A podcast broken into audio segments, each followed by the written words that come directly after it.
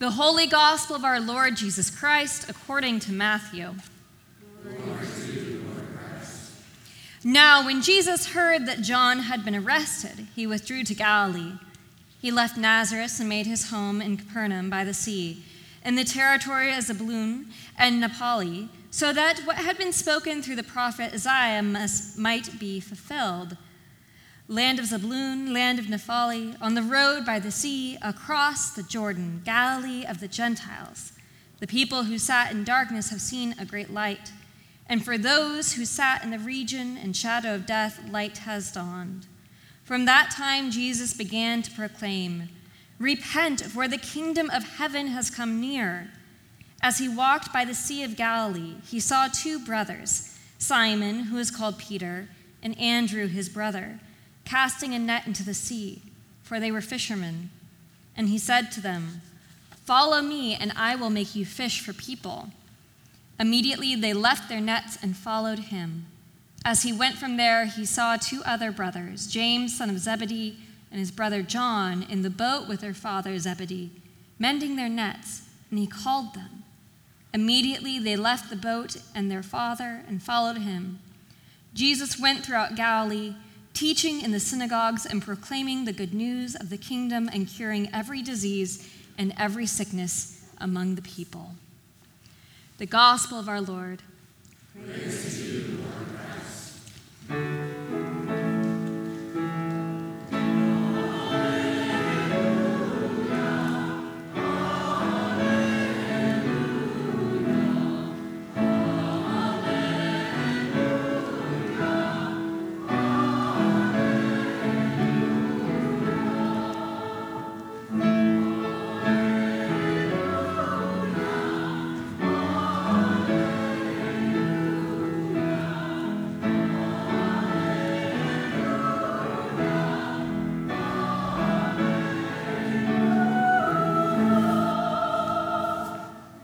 Please be seated.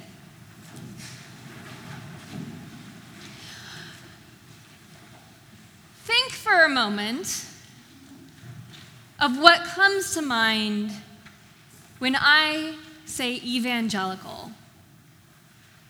I have a feeling some of you, at least, will have some preconceived notions about what evangelical means. Perhaps you relate it to a certain type of Christian denomination or practice. Perhaps you connect it to missionary work, to proselytizing, to conversion. There's probably a good chance that you don't think, that's a great way to describe the Episcopal Church. It's a word Episcopalians aren't particularly fond of. To evangelize or to be evangelical is a descriptor often left for other practices of Christianity. And yet, I spent the last week with twelve hundred Episcopalians in Atlanta learning about evangelism. Now, our new presiding bishop, I don't know if we still call him new. It's sort of like your rector. I'm new until, like, I'm leaving.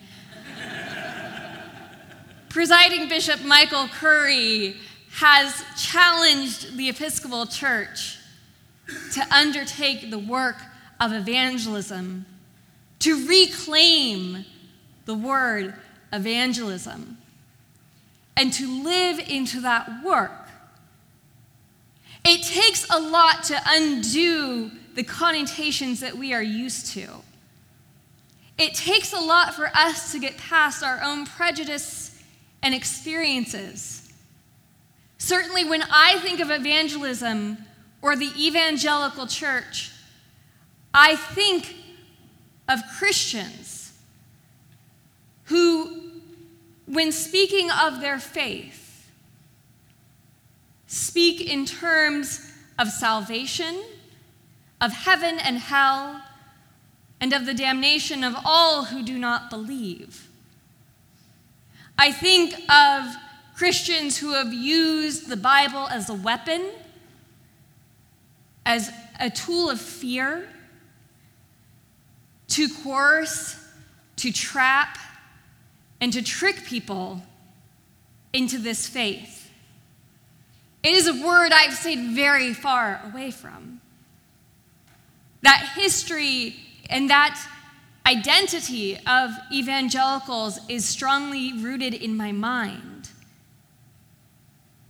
And yet, presiding Bishop Curry is challenging us to undo that, to redefine and to reclaim the work of evangelism.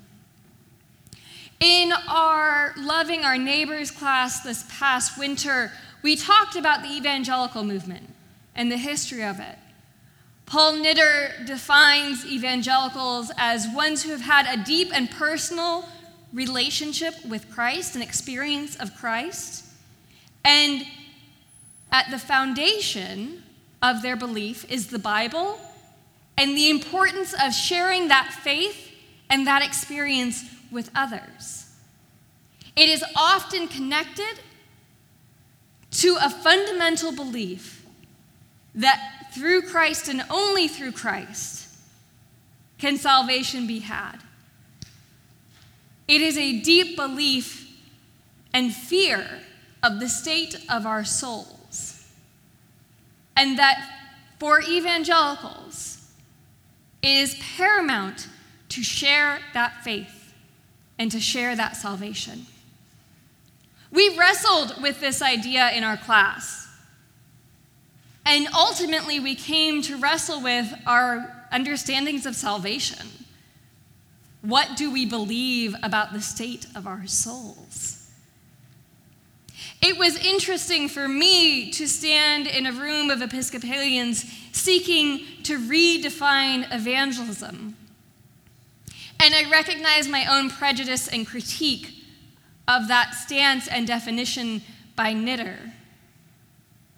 But there is something we perhaps are called to share in that experience, in our own Episcopal way. Evangelism is exactly what evangelicals do at the heart of what they do. To have a deep and true experience of Christ and to be compelled to share that experience with others. We're not very good at that. We're not very good at talking about Jesus. It makes us uncomfortable because we are so used to this history of conversion, of proselytizing, of the decimating of other people's traditions and rituals and beliefs through missionary work, and ways in which the Christian church has been part of the empire. But at the heart of evangelism is knowing Christ and sharing that story. Our gospel today is Jesus calling the first disciples. Now, we are in the Gospel of Matthew. The baptism has taken place, and Jesus has just come out of the wilderness and the temptation from the, by the devil. And he is calling the first disciples to this work. And he tells them to drop their nets, and he will make them fishers of people. And I wonder if perhaps this imagery is lending us into our negative connotation of evangelism.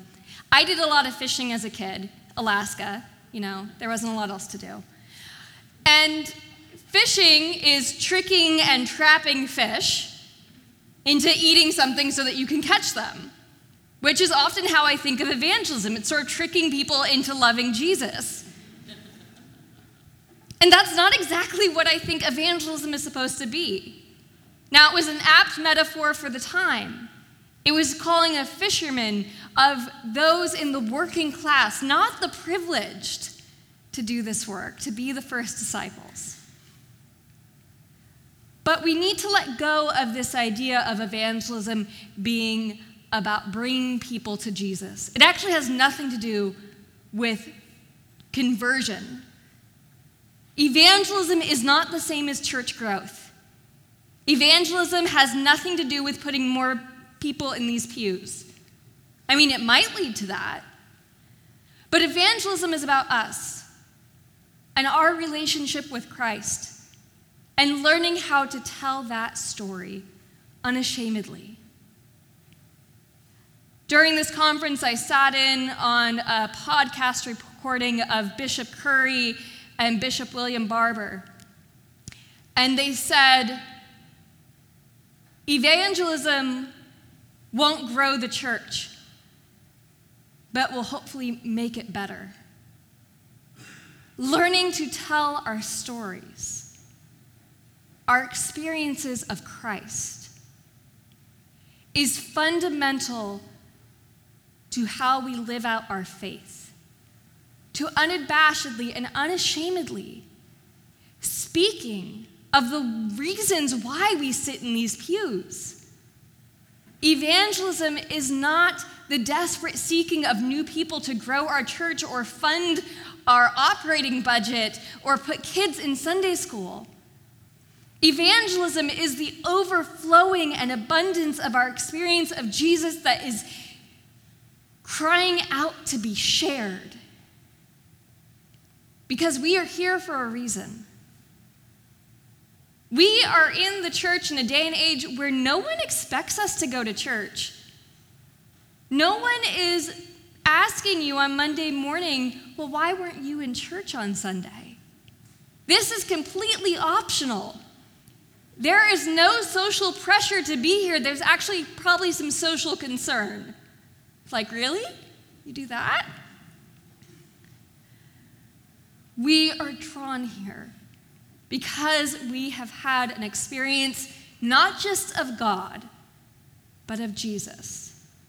Of Jesus loving us in our brokenness, of Jesus being there for us in our darkest times and our brightest times, of the Bible and the story of Christ, of his baptism, of the temptation, all the way to the crucifixion. Having something to say to us that has changed how we live our lives. And we are called to share that story. Not because we want to convince someone else that they should come sit in these pews, but because it changes our relationship with God to tell that story. Today is our annual meeting Sunday. We get to talk about the state of our church and the future it holds. And we are grounding that in the Emmanuel vision that we have been working on this past year, that we are forming ourselves, that we are nurturing each other, and that we are transforming the world. That is the work that we do, and that is the vision from which all work that the vestry and the staff and all of us are trying to ground our work. None of those three things are to grow Emmanuel, to have a higher A S A, to have more kids in Sunday school. It's about how we are transformed as Christians, how we are in relationship with each other, and how we want to change the world because of our experience of Christ. And foundational to that is the way in which we are going to learn to tell the story of how we are formed and nurtured and transformed. We are called to be storytellers, to be storytellers of our faith, to be storytellers of the good news of Jesus Christ, to be the storytellers of Emmanuel. Let us drop our nets.